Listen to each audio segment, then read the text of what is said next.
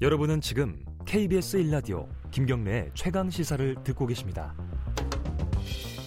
예, 바로 이어서 어, 세종연구소 홍현익 외교 전략 연구실장 연결해 볼게요. 안녕하세요. 네, 안녕하십니까? 이게 딱 잘라서 못 자르듯이 잘했다 못했다 이렇게 평가하기는 어려운 부분이지만 어, 이게 막 복잡하게 얽혀 있습니다. 이 뭐 문자도 양 양쪽에서 다 오고 있어요. 뭐 아쉽다, 어, 잘했다. 어떻게 보십니까, 실장님은? 예, 저도 어, 뭐 실리를 추구했다고는 하지만 좀 아쉽다. 네. 저는, 저는 그렇게 생각합니다. 왜냐하면은 지금 그 미국의 지금 태도가 네. 한미 동맹을 완전히 한국을 도와주는 그렇게만 보고 있지 한국이 미국을 상당히 도와주고 있다는 거는 전혀 의식하지 않는 행동들을 계속하거든요. 네. 방위비 분담금 다섯 배부터 시작해서 네. 에, 그리고 뭐 이 한미 동맹 자체의 역할을 어 그동안에 1953년에 체결될 때 북한의 남침 억지를 위해서 체결한 거 아니겠어요? 이게. 네. 근데 지금은 미국이 노골적으로 반중 반러 반북 동맹으로 지금 만들고 있어요. 음. 이게 한미 동맹의 역할을 변경하는 게 어마어마한 그 사실 우리 국민 투표를 해야 될 사항인데 네. 이거를 미국이 종용하고 사드와 쥐소미아를 우리를 여- 이미 엮어놓고 이거를 이제 우리가 아, 명분을 가지고 아베가 한국을 불신 믿을 수 없다 그래서 그런 우리를 불신하는 나라에게 1급 기밀 정보를 줄 수 있습니까? 그래서 일본이 지금 종료시킨 거다 저는 그렇게 보거든요. 네.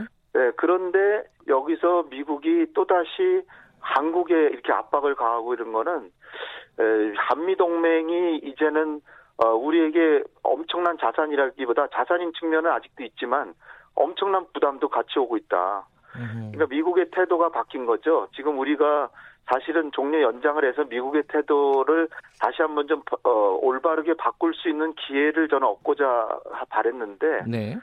에, 근데 우리 정부가 지금 이제 실리를 택한 거죠. 우리 네. 국민들이 많이 불안하시니까. 네. 에, 그런데 어쨌든 요번에 쥐소미아를 연장 안 했다고 하더라도 저는 그렇게 파국이 있지는 않았을 것이다. 이렇게 음. 보고요. 네. 왜냐하면은 어, 사실 그 7월 1일 날 일본이 한국에 그 무역 제재 하기 시작했을 때부터 네. 한국에서 제가 주변에 많이 들은 얘기는 이거는 IMF 사태보다 더 큰 위기가 이제 벌어졌다. 네. 우리나라 경제 이제 파탄 났다 이런 얘기 많이 들었거든요. 네.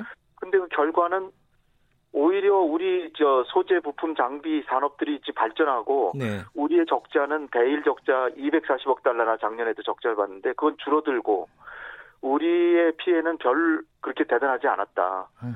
그런 거 보면 지금 지소미아 이것도 어, 국내에서 한국 정부가 한미 동맹 완전히 망쳤다 이런 그 아, 아주 친미적인 분들 네. 이런 분들이 이거를 문제를 굉장히 크다라고 이제 강조한 것이지 네. 쥐소미아를 만약에 이번에 종료했으면 미국이나 일본에게 상당한 한국의 전략적 가치가 엄청나구나 이거를 음. 보여주는 효과도 있었을 것이다. 예. 그리고 나서 이제 다시 수습을 해도 저는 어, 할 수 있지 않았을까 하는데 네.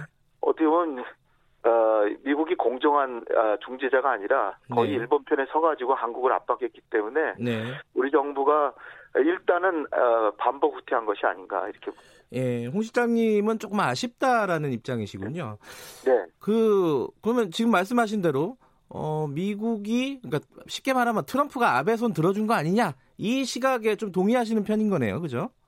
그렇죠. 음. 예, 일 근데 그거는 사실 트럼프뿐 아니라 네, 이전에 오바마 행정부 때도 네, 한일 간의 갈등이 있었을 때 사실 저는 역사 문제를 카스라 테프트도 있지만 네, 카스라 테프트도 어, 물론 지금 우리 역사에서 다시 미국은 좋은 나라로만 알려져 있지만 네. 카스라 테프트는 잊지, 잊지 말아야 되겠죠. 그 다음에 1951년에 샌프란시스코 평화조약 맺을 때 네, 독도를 일본이 불법 점유하고 있으니까 한국에 돌려준다라는 것이 초안에 있었는데 미국이 일본의 로비를 받고 이거를 빼줬거든요. 네, 그러니까 독도 문제나 이런 데서 일본이 그렇게 아니 미국이 완전히 우리는 모르는 일이다 이렇게 할 수가 없는 일이거든요. 네, 완전히 미국이 한국과 일본을 다 점령해서 그런 상황에서 체결된 평화조약인데 그 조약이 잘못됐으면 미국도 일말의 책임을 느껴야 되는데 항상 그냥 한일 간에 너네들이 알아서 해라.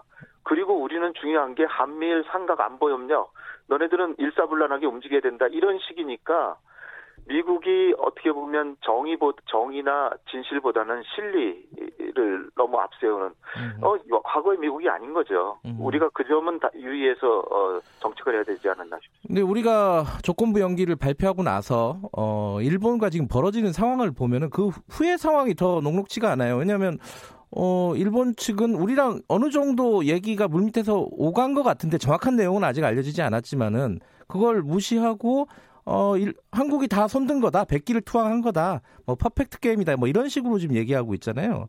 그럼 앞으로 네. 이 얘기가 잘 진행이 될지 좀 걱정스럽습니다. 사실 일본과 대화가. 일본과의 대화는 항상 걱정이 되는데요.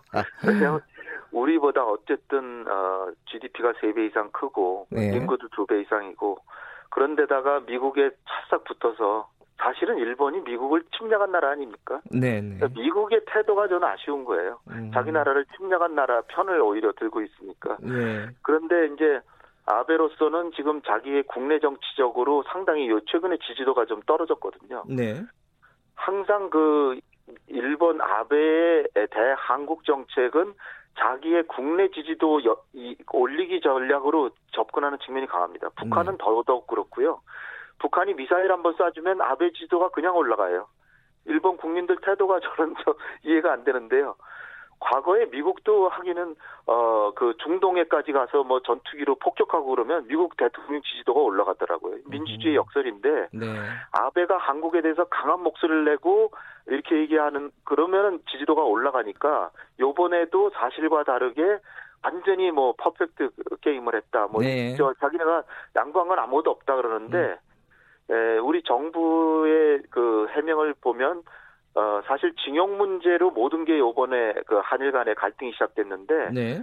징용 문제에 대해서는 전혀 건드리지 않으면서도 네. 수출 규제에 대해서 대화를 다시 시작하고 네. 어, 그런 거를 일본 측에서 표명해 왔기 때문에 이렇게 우리도 전향적인 입장을 표명한 것이다. 따라서 음, 일본의 입장도 많이 변한 것이다. 네. 그런데 완승이라고 하는 건 아마도 아베가 네. 국내 정치적 이유로 어, 음. 이걸 활용하려는 것이 아닌가 이렇게 생각이 됩니다. 그럼 앞으로 어 어떻게 일본과의 대화가 지금 당장 뭐 G20 외교장관 회의 열렸는데 별 소득은 없었던 것 같고 정상회담 네. 한일 정상회담 얘기가 나오고 있습니다. 이게 뭐 예- 진행이 잘 될 것 같습니까? 전망을 해주신다면요? 제일 다행스러운 건 소재 부품 장비 부분에서 우리가 그렇게 극복해 나가고 있고 네. 저는 오히려 우리 기업들에게 기회, 소 중소기업들의 기회가 되는 것이 아닌가 이렇게 생각을 하고요. 네. 에, 그러니까 우리가 너무 원칙에서 요번에 유연성을 보인 거지 원칙은 지켜야 되는데 아쉬운 게 어, 언제까지 일본이 수출 규제 철회 안 하면 뭐 주소미아 종료된다 요 시점 같은 걸 정하지 않았어요. 아하, 예. 그래서 시점을 안 정했기 때문에 미국도 보고 있어서 우리가 과연 이거를 큰 카드로 쓸 수 있겠냐 요게 좀 아쉽고요. 알겠습니다. 그러나 예. 이제 징용 문제에 대한 문희상 의장의 의견 이런 예. 걸 감안해서 유연하게 한다면 징용 문제를 결국 승패가 아, 승패보다 어, 이것이 이제 잘 한일 관계를 알겠습니다. 갈지가 아쉽지만 원칙을 지켜 나가자. 예. 네. 홍현익 실장님이었습니다. 고맙습니다. 1부 여기까지 감사합니다. 하겠습니다. 네.